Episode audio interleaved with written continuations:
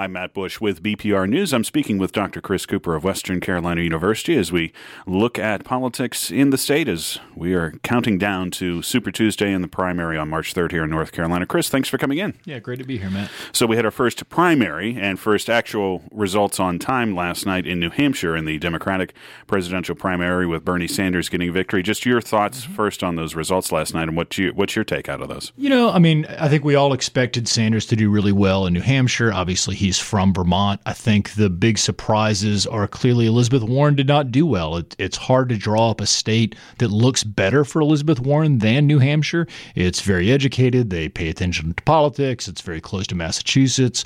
So the fact that she didn't do well, I think, is a, obviously a bad sign for the for the Warren campaign. And then the other big story is clearly um, Amy Klobuchar in third place, and I think a pretty strong third place. And I think that reinforces these early contests are as much about beating expectations as they are actually collecting delegates.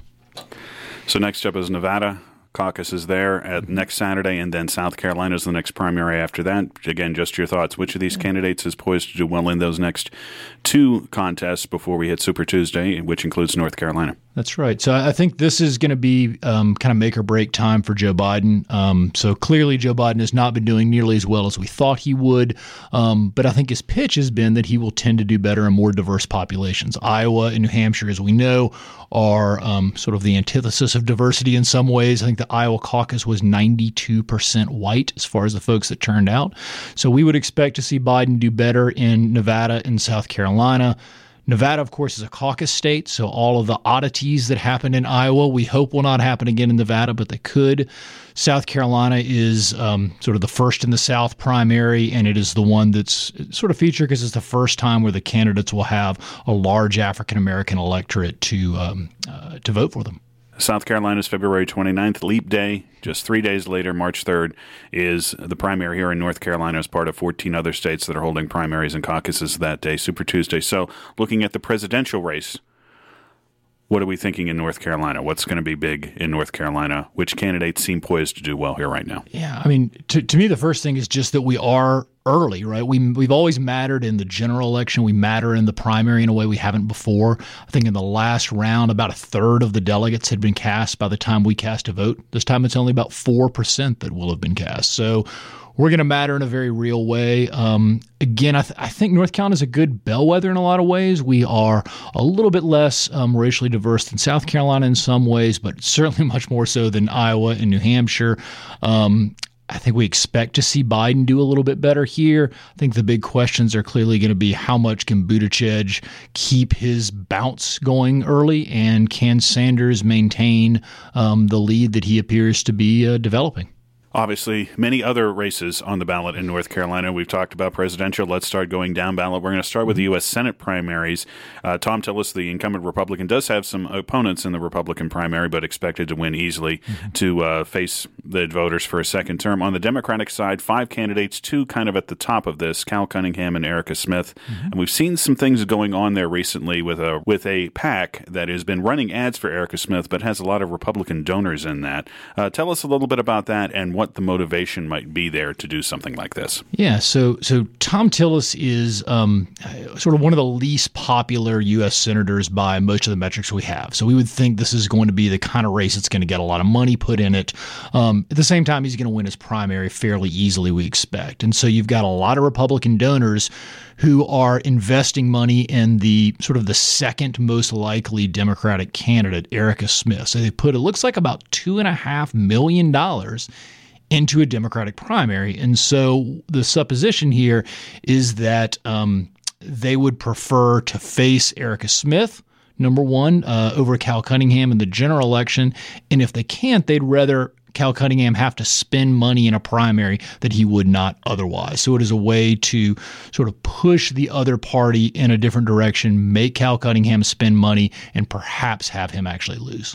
There's a racial component to this because Cal Cunningham is white, Erica Smith is African American, and based on again from what this would seem right now. These Republican, this Republican-based PAC spending money on ads for Erica Smith. They feel that it is easier for them to face an African American candidate statewide than an, mm-hmm. than a white candidate. Is that right? No, that's I think that's exactly right. Obviously, these candidates differ in all sorts of different ways, but the most obvious is race, and uh, probably second most obvious is gender.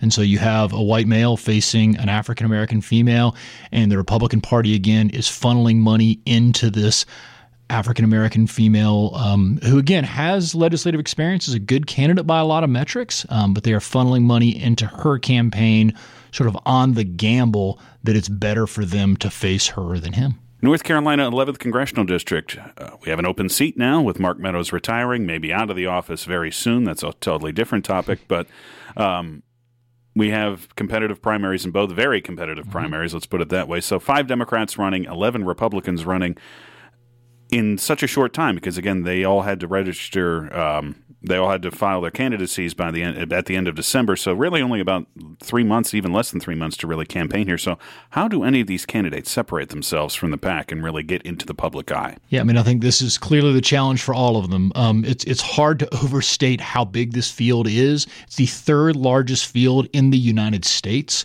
and over uh, one quarter of people running for Congress in North Carolina are running in the 11th. So crowded doesn't begin to describe. It actually looks a little bit like the crowded field that Mark Meadows was first elected in. So it doesn't mean that you can't come out of a field like this and eventually become a multi term member of Congress. Um, so I think on the Democratic side, clearly Mo Davis is trying to differentiate himself by making him the, uh, I think his case is he's the more electable candidate. He's the one who's raised uh, the most money by a pretty good bit. Um, I think Gina Collias is, is trying to sort of set herself apart um, in a lot of different ways. She will begin speeches frequently by noting she'd like to be the first congresswoman from the um, 11th congressional district. Michael O'Shea has sort of been a little bit more on the um, kind of Bernie side and talking a lot about uh, about younger voters. And then Steve Woodsmall has been campaigning hard, noting that he is the one who's been campaigning longest. He's been in this race um, uh, really for about the last two years.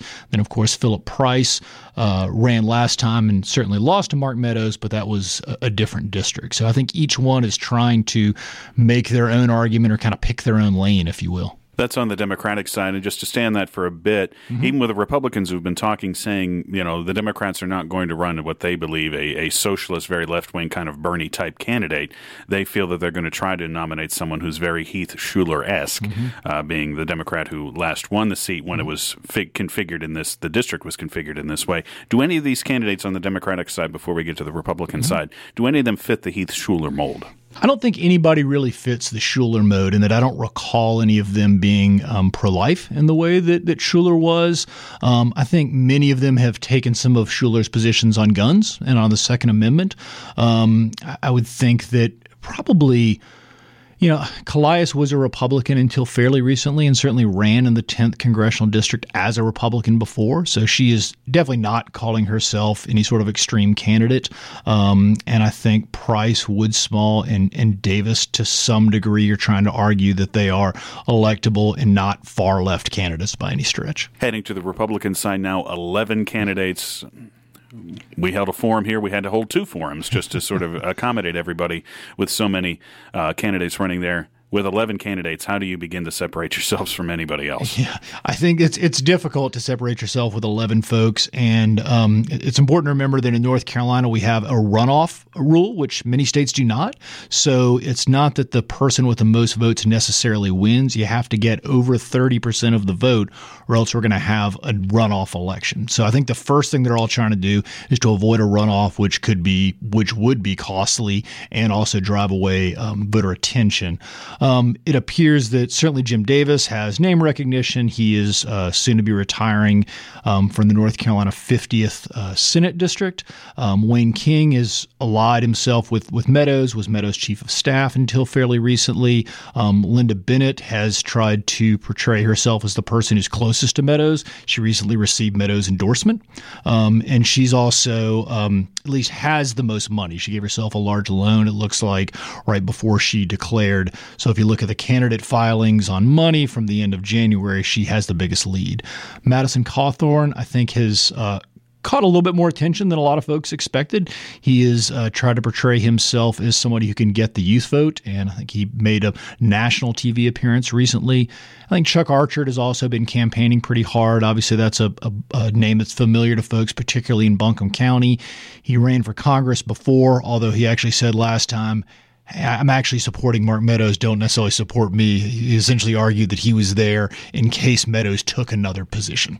What's the way the candidate can really separate themselves in an 11, 11 candidate field? You know, I, I think they they are each going to try to to pick a lane. I, I, think for Bennett, clearly the way she separates herself is to say, "Hey, I'm Mark Meadows' choice. You liked Mark Meadows. Mark Meadows was reelected handily every year. If you like his policies, you like me." Clearly, that's the way she tries to separate herself. I think Jim Davis's case is got to be that he is the one with um, kind of the highest political office that he's held. So he's not an incumbent by any stretch in this position, but he's the closest thing to an incumbent in this field. I think Wayne King is um, going to try to tie himself to to Trump in a lot of ways, and I think he's been able to do that fairly successfully. And again, I think Cawthorn's case is much more that he is uh, trying to get the youth vote.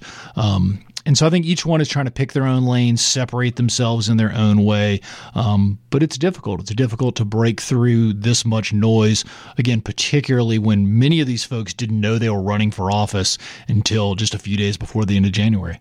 Lastly, again, much has been made about how the district has been redrawn. The 11th district it now includes all of the city of Asheville and Buncombe County, so it gives Democrats a better chance of winning, but still a Republican leaning district, as you have said. Mm-hmm.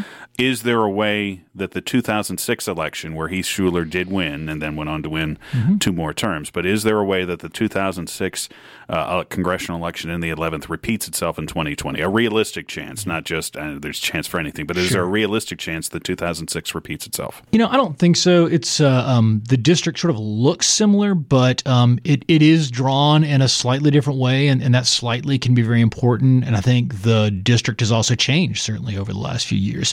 Shuler actually beat an incumbent, right? Shuler beat uh, Charles Taylor, who was a multi-term member of Congress, and Shuler was definitely to the right of all of these folks that are running right now on the Democratic side. Um, there's even been some speculation that the Republicans were trying to get Shuler over to their side as well to perhaps run. So I don't really see a repeat of that. I don't think any of these candidates has the name recognition of Heath Shuler, and they certainly don't have the policy positions of Heath Shuler. Something we've looked at a bit here uh, previously, and that mm-hmm. is the surge in unaffiliated voters in North Carolina, but particularly in Western North Carolina. And you've been looking at this. Mm-hmm. Swain County, just recently within the last two weeks has become the latest county in, in North Carolina where unaffiliated re, voters registered as unaffiliated is now greater mm-hmm. than voters registered as Democrats or Republicans. What does that say?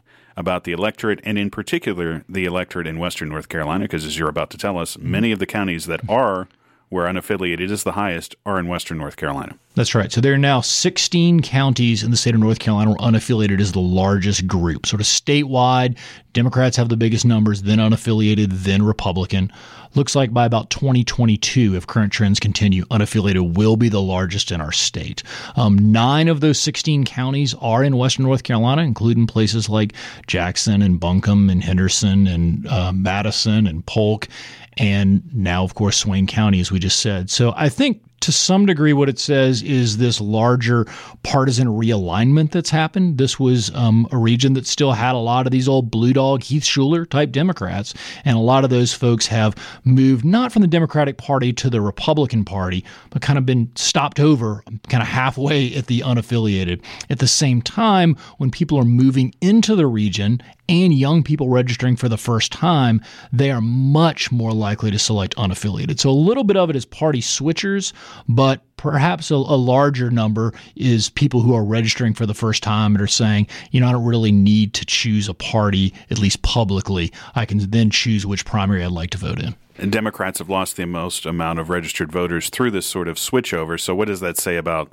um, their future. And what does it say about the Republican Party's future? It has gained some, mm-hmm. but it is still beneath the unaffiliated voters. Yeah, that's right. So um, the Republican Party's gained a little bit, but it's been fairly flat. If you can sort of gra- imagine graphing this out, it's a fairly flat line. It's moved up a little bit recently. The Democratic Party um, has gone down, and there's no doubt about that um, and they have most of the folks who have switched parties have switched from the Democratic Party to unaffiliated. At the same time, uh, it may not always feel like it, but Democrat has been by far the largest of our categories in North Carolina. So, in some ways, it makes sense that, of course, they would be the ones to lose the most people because they had the most people to lose in the first place. So, I think the bigger story in my mind is people trying to decouple themselves from party in some way. And I, I, do have some concerns about what that means, whichever party they're leaving. Um, parties are a big way that folks get contacted and reminded to vote. And also, to run for office, you pretty much need to be a member of the, one of the two major political parties. So, if you have young people and newcomers not registering with parties, it's a lot tougher to build up that party base of folks who might run for office one day. Dr. Chris Cooper, as always, thank you for coming in. Yeah, thanks. Enjoyed it.